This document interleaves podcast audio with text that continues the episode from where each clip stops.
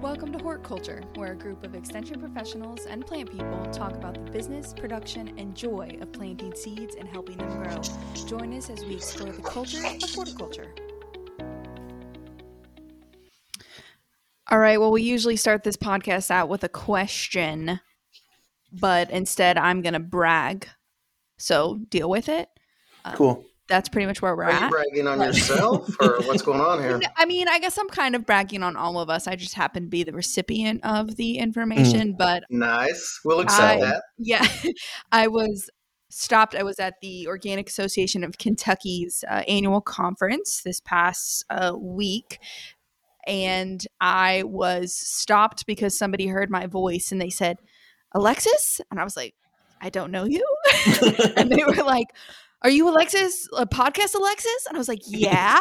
and I felt super cool. And they uh, were so excited and told me how much they loved uh, the podcast. So shout out to those people two of them actually so it's really a brag on all of us i just happen to be the the vo- voice involved at that Maybe we should rename it Podcast Alexis. just the Podcast, Alexis show.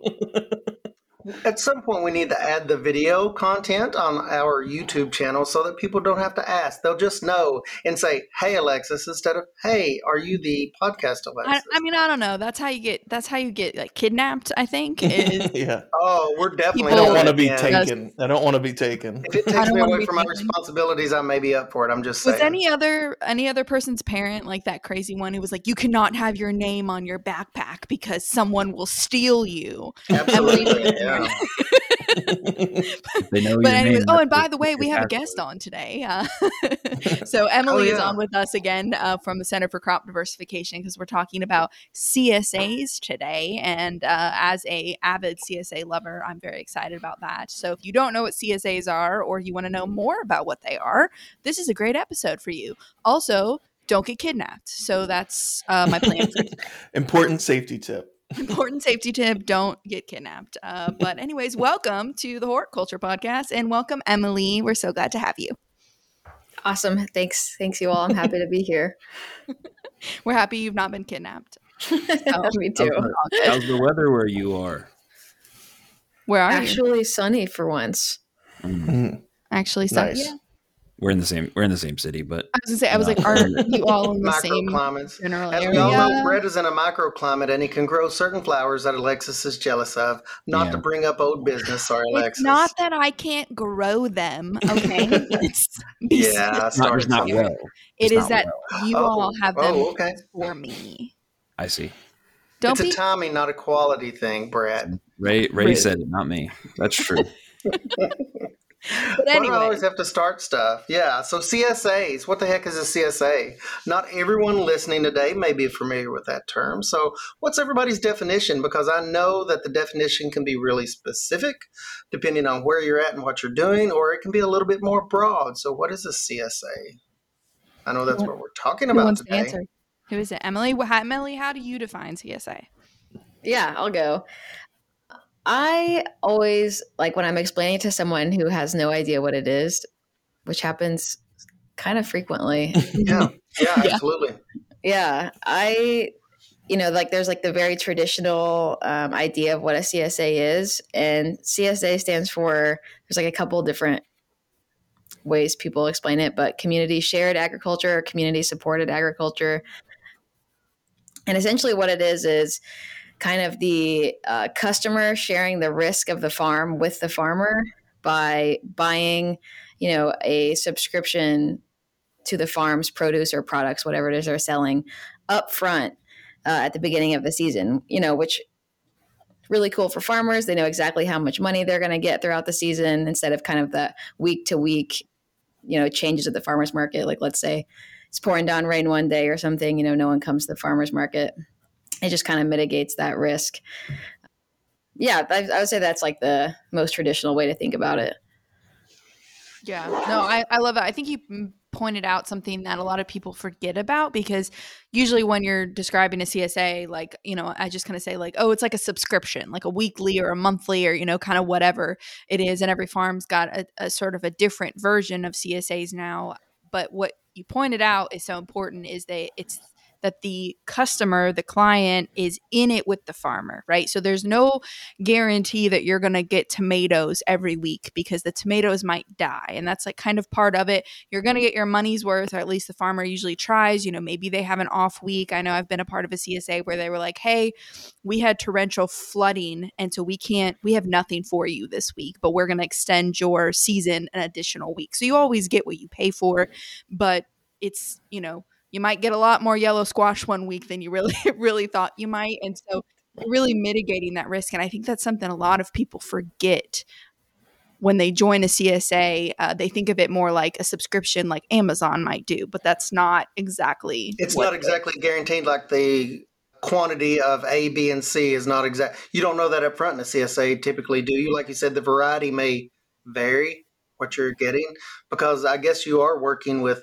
seasonal fresh stuff and you're working with things like, I don't know, the environment and weather and Just stuff. the environment And, and No, no that's big tough. and, and I find that most CSA farms they grow uh, like a lot of different things. So you may encounter stuff in your CSA share that week uh, that you may not have encountered before. Because uh, from my experience, CSA farms they do grow lots and lots of uh, great variety of things. And if one thing fails, they usually plan on that by having something to substitute in. Uh, so yeah, it uh, you know you may get a surprise from week to week Welcome in certain cases. Robbie that was Yeah. like Mhm. Robbie's like Exactly, always the exactly. substitute even That though it's a, great that is that is a good example. Yeah, that's a common one. So it's not like with a CSA you can exactly pre-order an exact set amount of certain things. Typically, that's not the case, is it? With a CSA, it's that you're buying a. sh- We're, we're kind of you're paying forward into that farm a share into that farm. So it's just whatever they An investment. produce. Fresh and locally, yeah, an investment, and, and it sounds like there's some benefits for, of course, consumers because you get a high quality, locally grown product. But the benefit for the farm would be what? Real question. Josh, Brett, Shared Josh Brett risk. have both The, worked the economist, I'm surprised the economist didn't jump all over that. The I would have marketers and the said- I would have said shared risk, and I like the way that you Yeah. frame that, Ray, of like an investment. Right? Is that the the grower sells essentially a group of shares and takes that investment money to then grow the product. That is Mhm, like the yeah. most kind of abstracted definition because it doesn't just have to be vegetables, right? It can be Yeah, fruit. It can point. be animal products. It can be a lot of different things. Eggs, meat, uh, flowers. I mean, I know you know CSAs that are flowers. I guess Alexis isn't there. So there's it's just not fruit, traditional fruits and veggies. Yeah, that's a great point, Josh. That it could be a lot of different things, and it must be nice. I know one of the motivations for this happening, this movement happening in the in the U.S. It seemed like is that farmers, you know, it costs money to produce things, and a lot of times you're making an investment up front that you're not going to get paid for up front. So this Mhm. helps farmers because they get a revenue stream while they're producing a crop, and that's an awesome benefit. So benefit to both consumers and farmers. Uh, it seems like, and that's one of the things that I like about this. And I know there's a certain amount of education involved in CSAs when you're working with people. Uh, Emily, you said there's two different ways: community supported ag, and I I hadn't heard it as much, but you said community shared agriculture, which I, I like that version actually because that's a good talking point to let people know, you know, exactly what they're, you know, buying into. So I really like the shared version of that. And I haven't heard that very often, community shared ag, because you're buying that shared, but that's an interesting take on that. So lots of benefits to consumers and the farmers. I like it. It's Can everybody model. tell that Ray has had a lot of caffeine today? Oh, Because yeah. that was like a monologue of, you know, a like all great, all great. I'm not picking on you, but man, you just fire. rolled through that. Yeah. As he drinks more coffee. Yes. This is not a good idea. I have not reached my peak yet, folks. I'm still climbing. I'm still climbing. Yeah, but CSAs have always fascinated me because uh, of their benefits and all the complexities that can be. I mean, they can be as simple as you want them to be, in essence, or they can be, um, you know, a bit more complex in the way that you kind of deliver uh, the CSA. Well, I think you know one thing that, to note too that uh, a, a lot of the description so far describes to me describes CSAs. Many of them still exist in that way, but CSAs as they particularly existed back maybe in the like late 90s and 2000s and um, back to the 80s in the United States community supported agriculture had many of the farms had a non-negotiable you have to come out and work on the farm component Right. that is all but all but vanished in the modern uh, Yeah, that's a landscape good and. Oh yeah. and Yeah, another worker component of it too that that is yeah work work share and then another component of it that's changed and you we, we can debate good or bad uh, econ- consumer economists say good is that the you take what you get model has has Mhm. faded into the background in terms of at least a lot of the farms that we work with here in the state. Uh, I'll say from my own personal experience as a CSA member for the last however many years, there was a time back in the twenty probably twenty ten where it was a take what you get and my shares that i uh, shares that we have this past these past couple of years there it's fully customizable within the range of options that they have available and so for instance if i don't really like bell peppers i can swap bell peppers for an extra pound of tomatoes within a Oh. online system and so the it, it is I, I think and this is something maybe we can talk about as we, we bridge into uh, csa week and other other phenomena but and with with CSA shifting in that way, I think to me it's a sign of adaptations by producers Mhm. in order to capture a larger share of the market. Because the reality that we kind of know from the research that we've done is that dyed in the wool CSA customers are a relatively small market segment.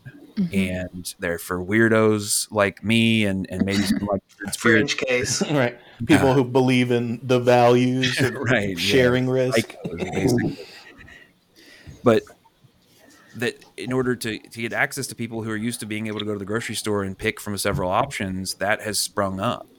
And um, we've seen tremendous growth in CSAs in Kentucky over the last few years, interest in them, promotion of them. And there's some events coming up that Emily's going to talk about uh, a little bit later. But that, that was just a little wrinkle in the CSA picture that, and, and the, the other the other thing that's happened too, along with the, the change in week to week choosing is people offering more and more short term shares so you can get a Mhm. four week Yeah. week whereas Sure. i'm used to 22 26 week is the the standard or whatever different size shares you can get an extra large if you like lots of vegetables if you're just a single person who's trying to mix it up you can get a small share and then things all the way in Mhm. between. so it is it has radically changed. I was kind of shocked the first time i was able to customize a share but as a consumer i must say i kind of liked it because maybe i want to yeah. have a whole bunch of maybe i love bell peppers and i want to make uh, stuffed peppers for a party. Right.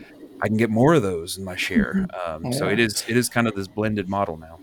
It strikes me as something that's more like like to me that is more of a subscription box than like what the CSA system sprung up as Mhm. originally, Yeah. right? Like it's more of a it's more like the Amazon model where it's like I Mhm. want a streaming service and I want to a la carte everything Mhm. and you know it's just it's more focused on this the convenience of a subscription. And, and before we move on, one more shout out of obscure, not necessary things to say for me, which is sort of my main contribution here.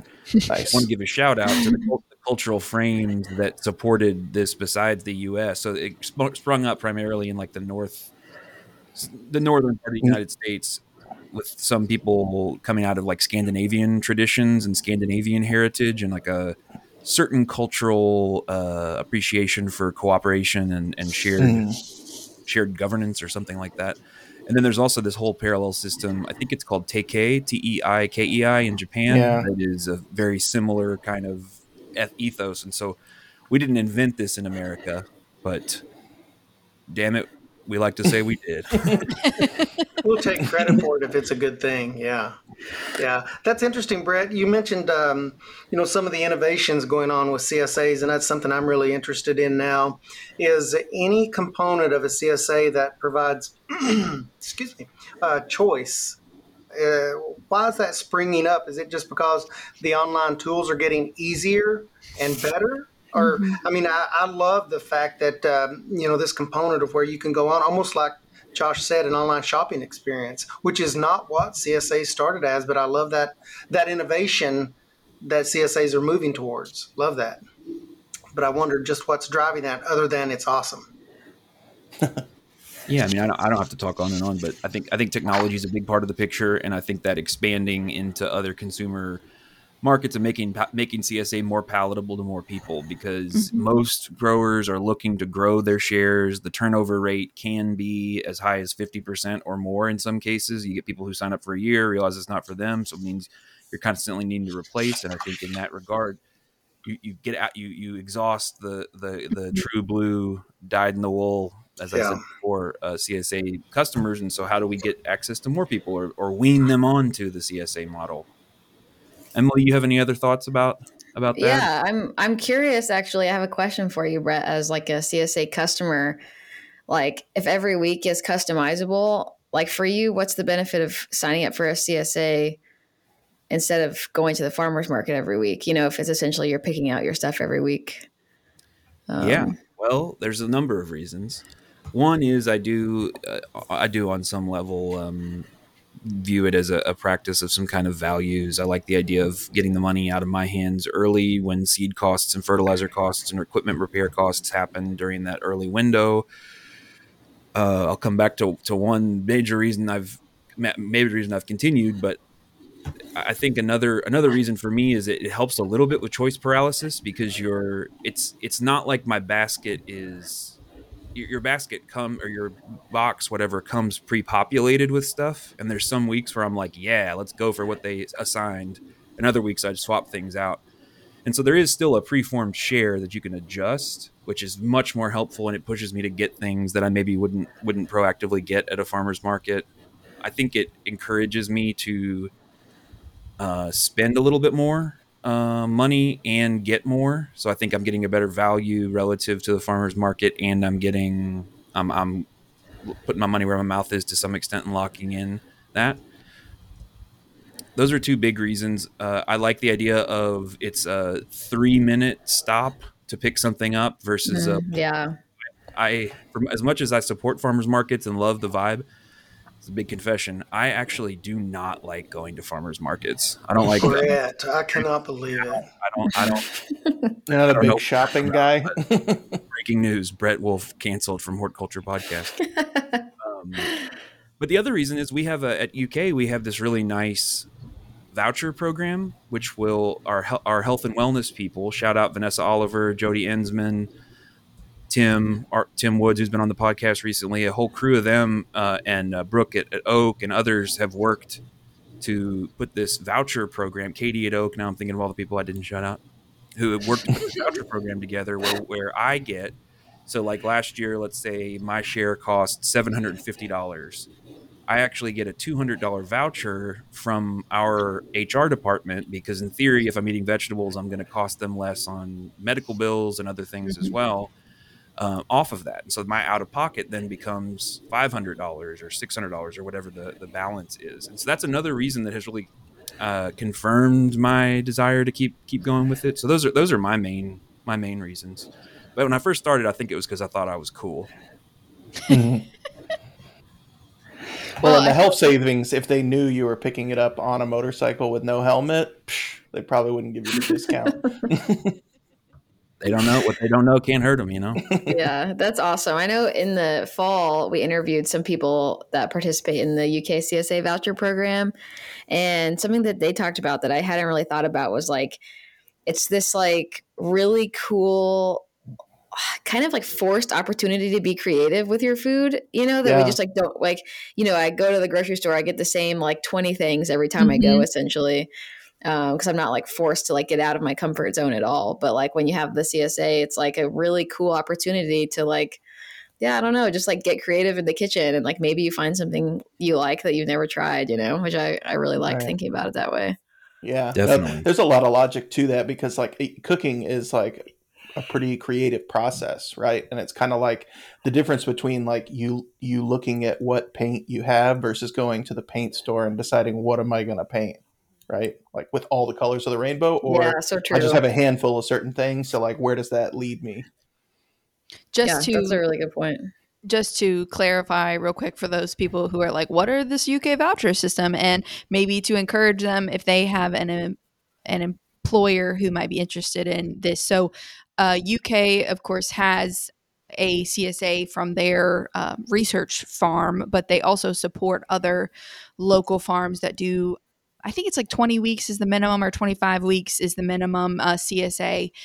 And so basically, uh, U- University of Kentucky gives employees a a voucher it's a couple hundred dollars right like it's been a it's been a few years since i've been a part of it but for employees sort of around the state now they've grown it uh, to be able to uh, buy a csa from one of the approved farms that they uh, are working with and so it's really nice and it's through kind of like our health insurance type uh, situation and i know that there is some other organizations employers who are looking at that as part of their health and wellness so where you get There, benefits. there are several others who have done Yeah. it too.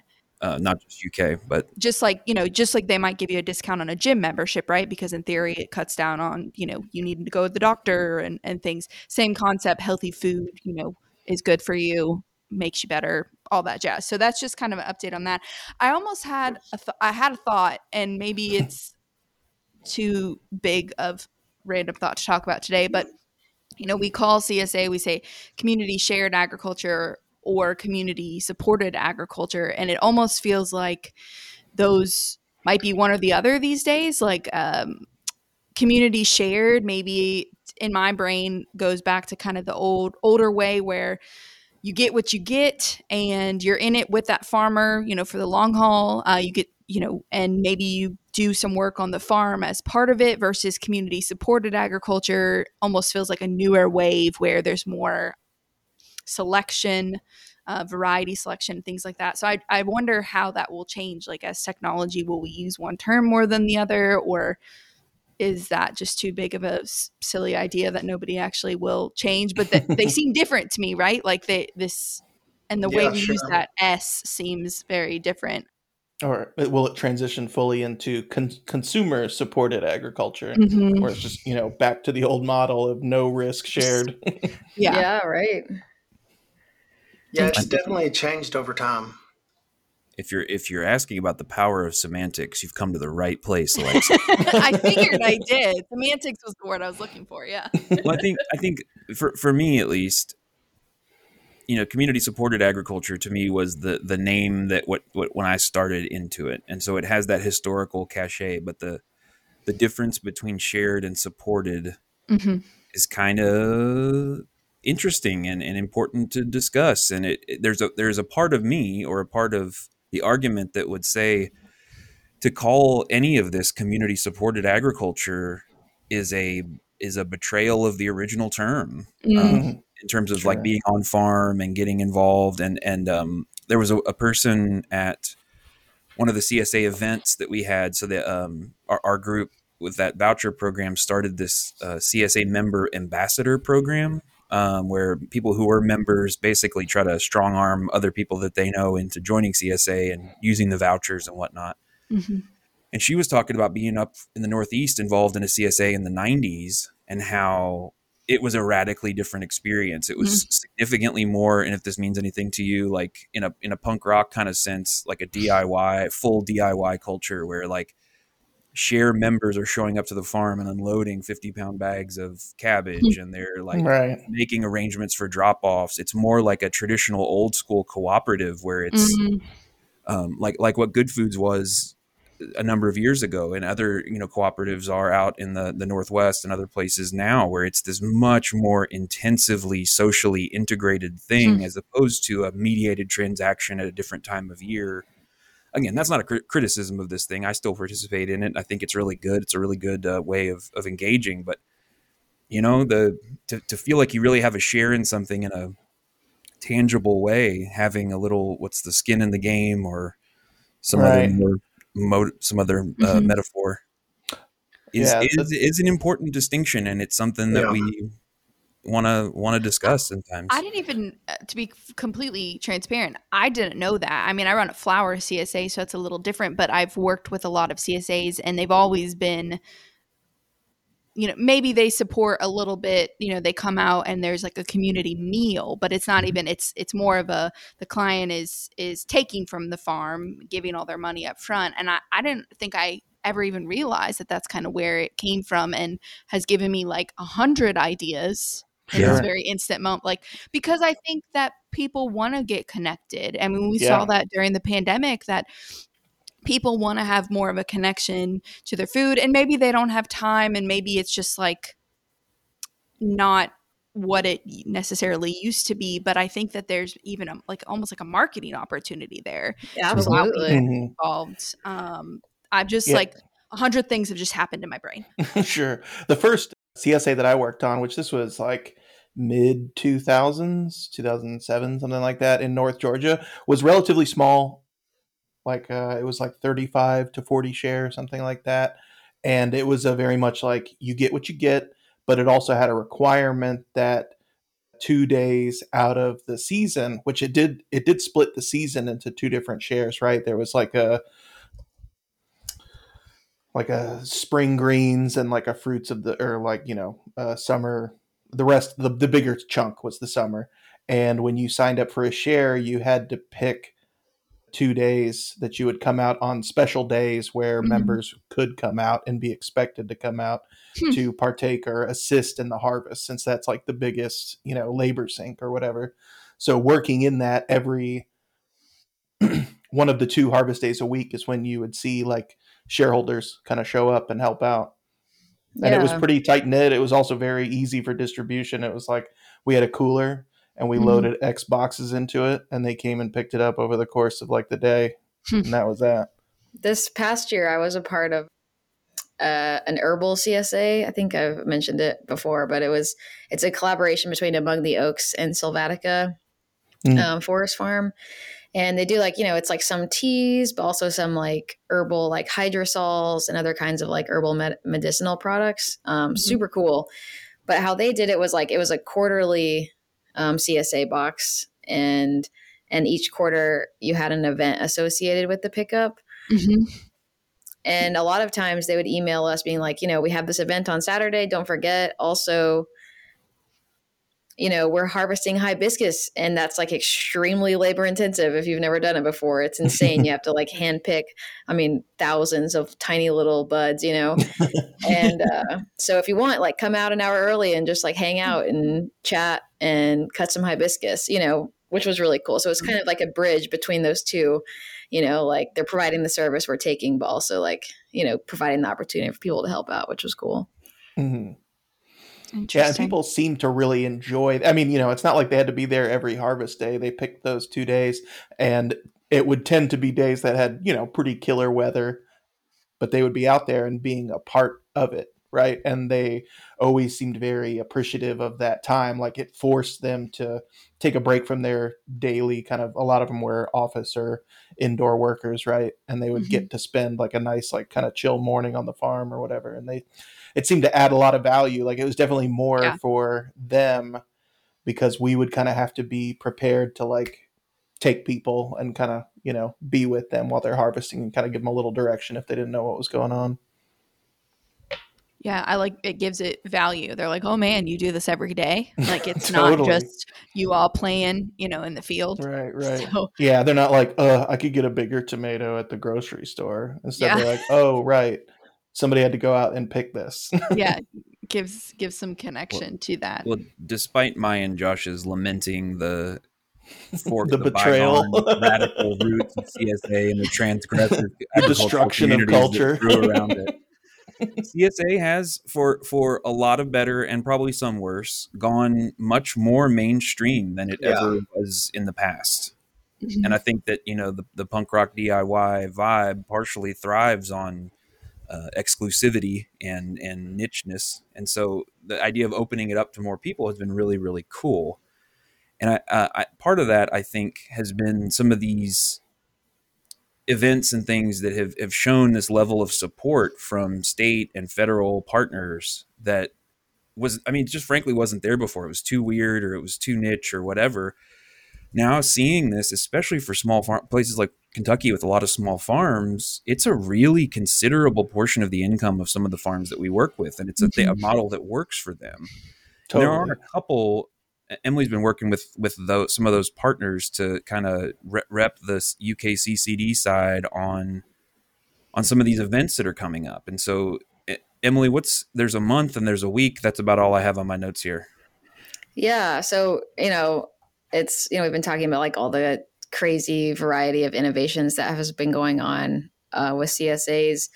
So the CCD, the Center for Crop Diversification that um, Brett, Josh, and I work for, is a part of this national CSA innovation network, where it's a group of like I don't know, maybe ten to fifteen different farmers and technical assistance organizations, kind of working on these like issues surrounding CSAs that you know are local issues but shared across the whole nation. You know, and just kind of thinking through, you know, how do we reach more customers? How do we help farmers, you know, market their products better?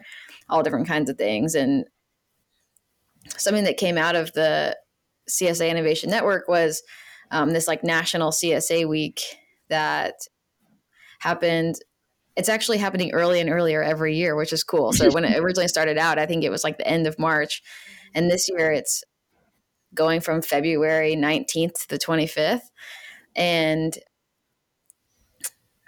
it's you know i think it's getting earlier because people are willing to sign up earlier for csas mm-hmm. even though they're not getting their products until later um, people are excited and kind of want to get in, you know get their foot in the door and that kind of stuff but really what these are like brett was saying is like this cool like coordinated marketing effort so it's like a you know hundreds of farms across the country coming together to like spread the message of like what csa is you know why csa is great for small farms in particular.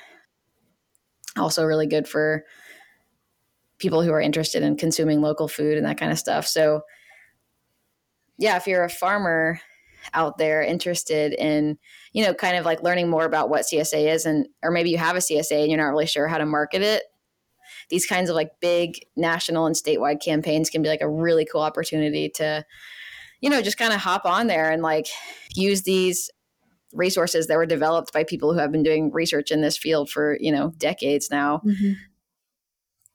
so i can go into the the national csa week a little bit more about like what it means to participate in it so you can just sign up if you're a csa farmer. You can sign up. It's totally free. Um, you just go to the csa innovation network website. And as a part of it you'll get added to their map so people can search by state, you know, all CSAs that are participating in this, and then they can mm-hmm. kind of find you, find your farm. And then also you'll get this really extensive media package that's completely customizable. You know, you can download it to your computer, change out the photos, change out any text you want.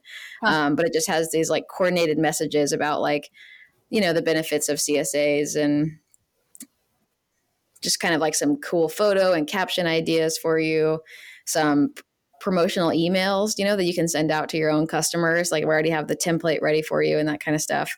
Um, just kind of making it, you know, really easy for you to just put out an entire, you know, week or even multiple weeks worth of stuff on your site to get people interested in your CSA, which is cool.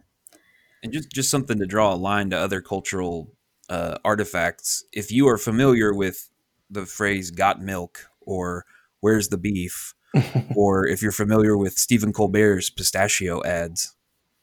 If you're not, I'm sorry to bring that into your world, but um, but that type of coordinated this, this pistachio ads not really, but the other two backed by a d- different kind of federal funding uh, and and grower funding, but it has a real impact when you can get that kind of coordinated effort together, and to so to see that at a national scale for CSA is like remarkable and and really like applaudable or, or or whatever like it's it's really cool coordinated effort by a relatively small group of, of talented dedicated people and so yeah huge huge shout out to that because i think that is awesome and um I know we've we've participated and supported. And um, a couple of years ago, a team of folks went up on some SARE funding to visit with the the Fair Share Coalition and some other groups and some of the people involved in the CSA uh, Innovation Network. And it's yeah, it's just been really cool to see that growth and that also coming along of of organizations and funding to support it has been really neat. Yeah, and you know, Kentucky has kind of like adapted this National CSA Week in, into our own CSA Week, which happens in March, and March 4th to the 8th this year. And it's this collaboration between the Kentucky Department of Agriculture, OAK, the Organic Association of Kentucky, the Food Connection here at UK, um, the Kentucky Horticulture Council, and um, the Center for Crop Diversification, us. And really, and it's it's kind of similar in that you know we have a couple different templates and stuff that we send out to participating farms, but really what it is is using the media connections that all of these organizations have to promote the CSA farms that are participating. So they're all Kentucky proud CSA farms, and they'll be shared out on all of our, you know, social media channels and stuff, which you know is re- reaching tens of thousands of people between all of those organizations. You know, so it's a little bit different where it's like kind of these huge networks of organizations, kind of, you know, taking the time to promote these farms that are participating and uh but i mean you know it's been it's been a really cool thing the past couple of years to see that grow too Josh, as Josh a am I right? Oh, sorry. sorry. I was gonna say as a reminder, this is veggie, but it's also meats and flour and herbal. Like Mhm. they've really Yeah. opened it up to anybody who's doing Value- a value-added type products. of CSA. Yeah. Cool. Josh, is there is my correct in saying there's a way to find some CSAs on a map somewhere or no?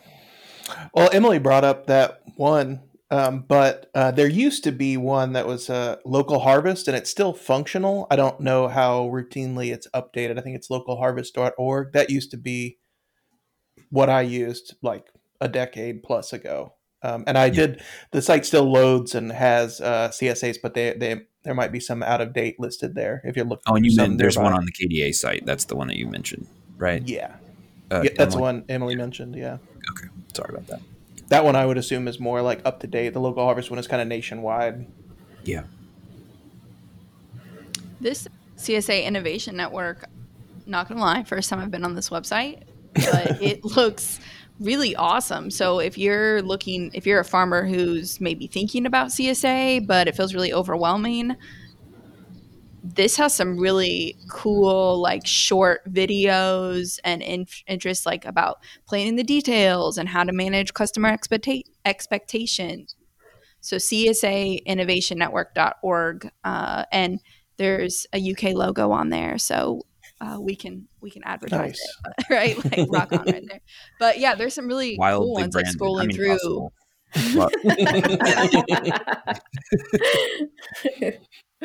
That's our tagline is wildly possible, but it you know I riffed uh, on it.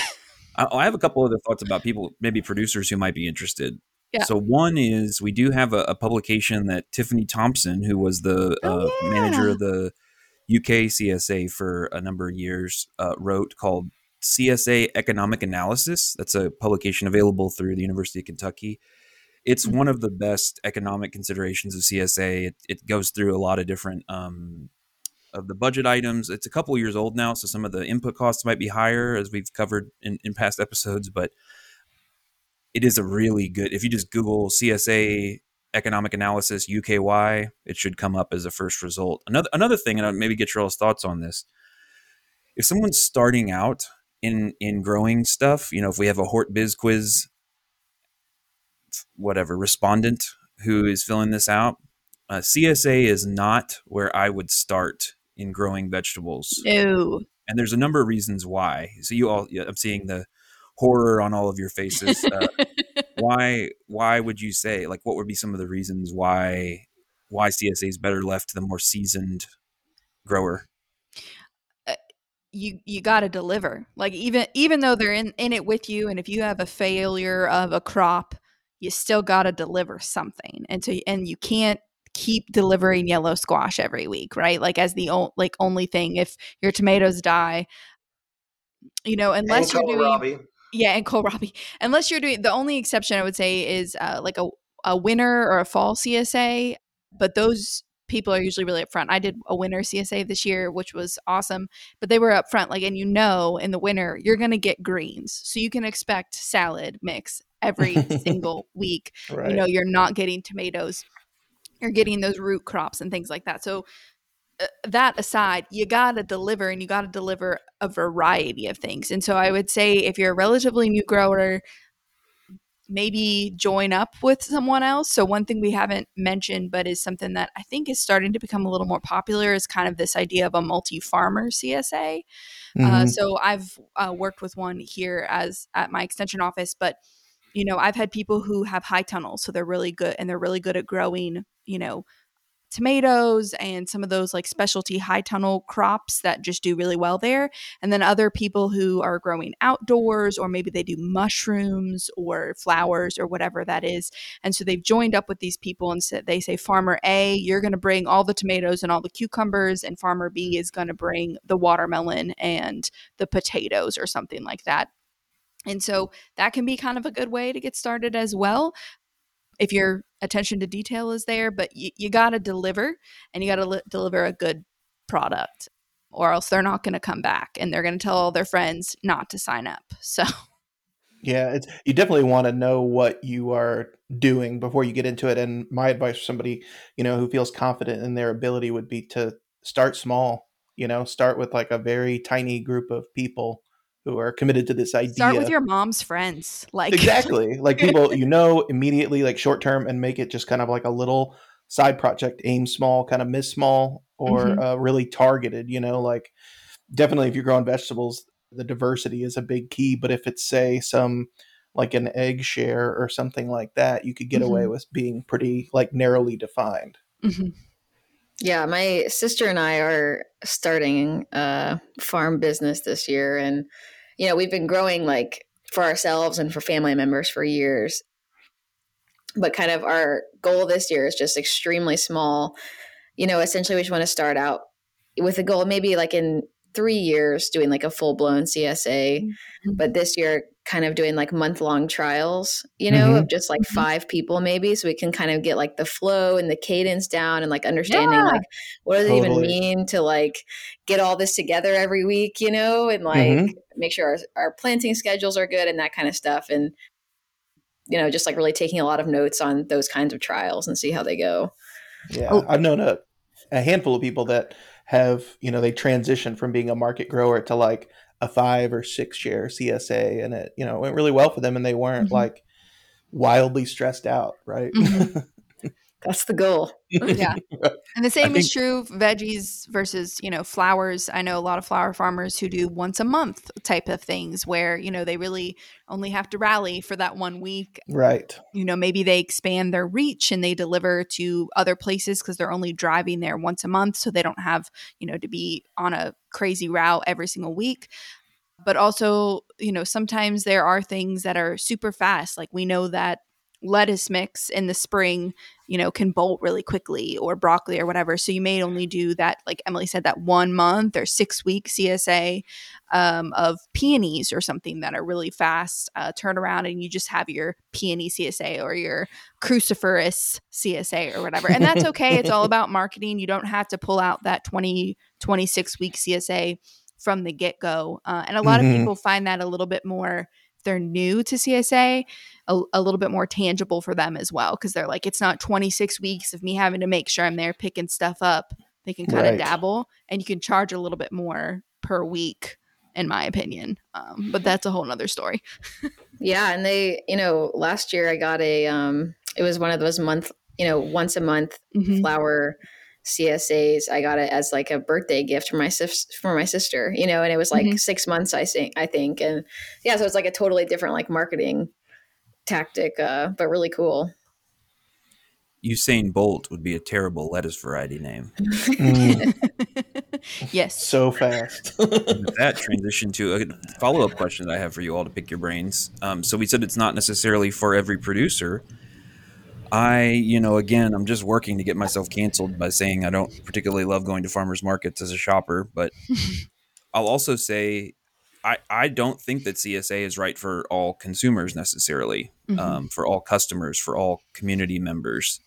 I think for a number of reasons there are ways that and that's that's why we have other markets and other Mhm. ways of accessing things is because not everybody is, wants to get it the exact same way what would you all say are some of the i'll put it in a different way besides the things that would disqualify what, what are you for you all some of like the learning curves associated with being a csa member? If for someone who's maybe not fully on board with yes let's figure out a way to cook fresh vegetables every night for dinner. What what any thoughts about that? eaters.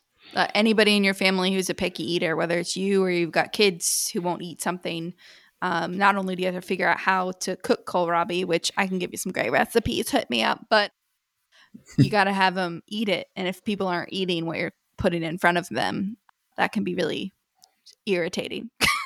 well, and just uh, just learning how to deal with fresh stuff. I mean, that's mm-hmm. not always a given.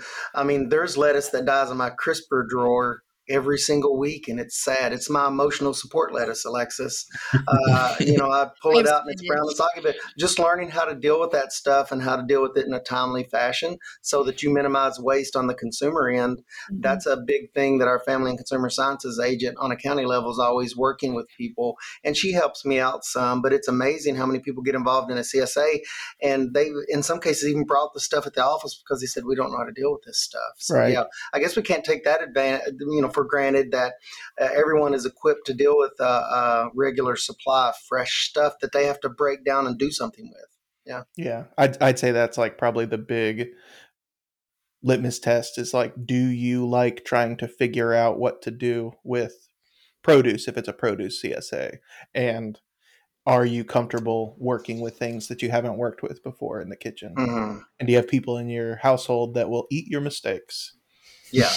Yeah or willing to yeah cover up for your mistakes. And i think that's where i really kind of missed the community portion of uh, community supported ag. That was one of the things back in the late 90s i'm telling on my age a little bit and how long i've been at extension but uh, mid to late 90s you know, it seems like there was a lot more activities. Maybe there still are in certain operations, but there was a lot of effort that went into not only on farm like dinners and, and community events to cultivate community, but there was also classes on recipes on how to cook every single thing you know that they may be getting in their CSA share. There was a lot more mm-hmm. of that going on mm-hmm. when the community was a bigger component of community supported agriculture. Uh, so yeah. I kind of missed that component. Sure. That's something that's nice about I mean, when you get that group of people who are then having to work with kind of the same or similar vegetables throughout the year and you have those like potluck events where people gather, there's a lot of animated exchange and, you know, community teaching of each other of like this is what we did with that and it was awesome, mm-hmm. recipe sharing and all that.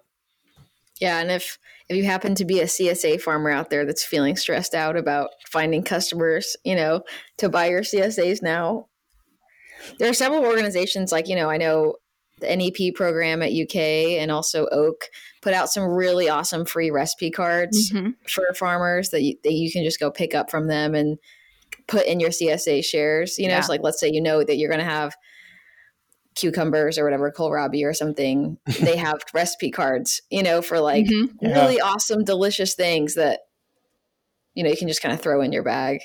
Kind of helpful. Yeah, we'll uh, put that in the show notes, a link to where you can find all those because there are tons of them, and they are they have like nutritional information on them as well as like a recipe. Uh, so we'll put that in the show notes. But if you want the actual and you know, if you're the kind of CSA, a lot of them send e- weekly emails. Hey, this is what's in your box. You can put a link uh, to that. Mm-hmm. Or if mm-hmm. you want physical ones, your extension office, every extension office, man, listen, my storage room is full full of recipe cards. And uh, I promise you, your uh, local extension office would love nothing more for you to show up and be like, Can I have 20 of a cucumber recipe, 20 recipe cards? They will hand you a whole box. Be prepared.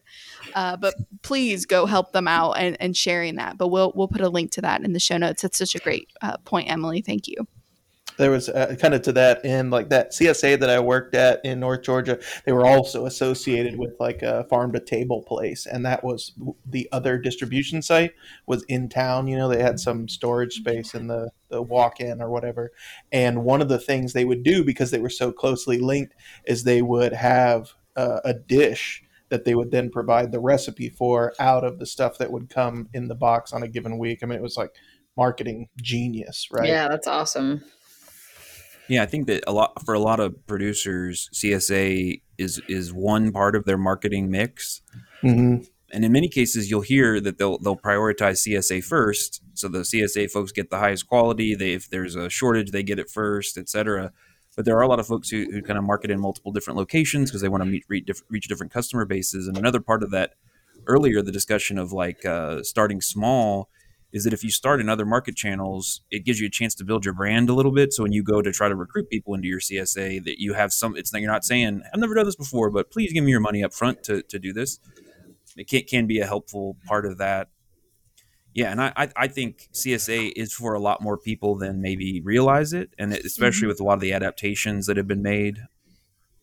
But I do think, eh, eh, eh, you know, at any given point, we're going to have a, lot of folks who who prefer to get their vegetables one way or prefer to get their food one way, and the, the ways that the ways that the the promotion of this to larger audiences and the adaptability of the producers has been really positive, I think, for expanding expanding access and expanding uh, visibility of a really cool cool market channel. So there's the is Kentucky is it Kentucky Proud Week or is it month or is it what's the Yeah, it's Kentucky Proud Week. I think it used to be a month long promotional okay. thing and now it's just condensed into one week.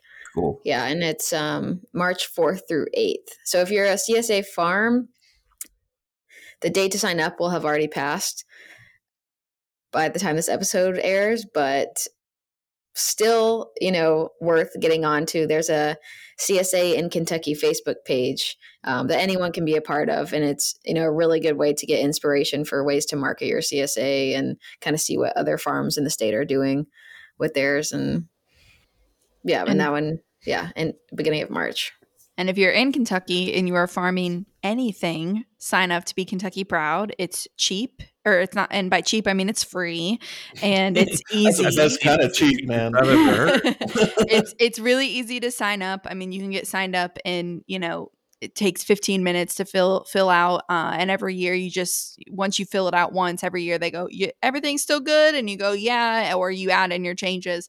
It's really easy and it, it allows you to have access to a lot of like grant funding and things along those lines. So uh, I always tell people there's no reason not to be Kentucky proud, uh, and they do help market you. So it's you know kind of a free free marketing. There's just a lot of things involved, whether you're doing CSA or they even have a Kentucky Proud wedding vendors uh, section. So they've really opened it up. Um, to a lot of different style of farms and agritourism and things along those lines. So, uh, big shout out, and we're really uh, proud of Kentucky Proud. Can you rent like a tux with like Kentucky Proud logos all over it? Like- you can probably get a pop grant for that. So I bet you can get that on Etsy. Yeah, yeah, it's on Etsy. Just look. I bet. I bet. About Josh would uh, allow some promotional funding for that. So. Okay. Makes perfect sense. If he's listening, he just cringed. So awesome. Well, yeah, I think uh, think that's awesome. We'll kind of close this out, but Emily, remind I know you've said a couple of the dates a couple times, but just to round out the episode, remind us of kind of those CSA dates. Yeah, so the National CSA Week, the one that you know you get like the huge array of different media coming in like a, a media package to you, is from February 19th to 25th, and there's no deadline to sign up for that one. So if you're a CSA farmer, um, you can sign up today and get the package immediately in your inbox, which is really cool. And then for the Kentucky Proud CSA week, that one is March 4th through the 8th. Awesome. Awesome. Cool Any last uh, words from Bald Boys and our uh, Ray about CSAs? It's good stuff. Insane. yeah, awesome. I, pre- I, really appreciate you coming and, and sharing stuff with us and yeah. being so involved with the, the. It's good to have a CCD uh, yeah. team team person involved with that that uh, important mm-hmm. promotional work. And yeah, just once again, so glad to have you on the pod. We love yeah, you, appreciate Emily. it. Thank Love you. you. guys. Happy to be here. Awesome. Well, thanks for joining us today. Uh, remember, you can always shoot us an email at hortculturepodcast at l.uky.edu. Uh, you can also follow us on Instagram and shoot us a DM if you have any ideas or thoughts, or you're just wanting to send uh, some well wishes and you want to tell us how awesome Emily is and that you want her back on all the time, you could totally do that. Hortculture Podcast is our uh, handle there. We'd also love it if you left us a review if you are enjoying your time. It helps other people find us. So it just is really uh, sharing the love there. So we appreciate you being here today. And we hope that as we grow this podcast, you will grow with us and join us next week. Have a good one.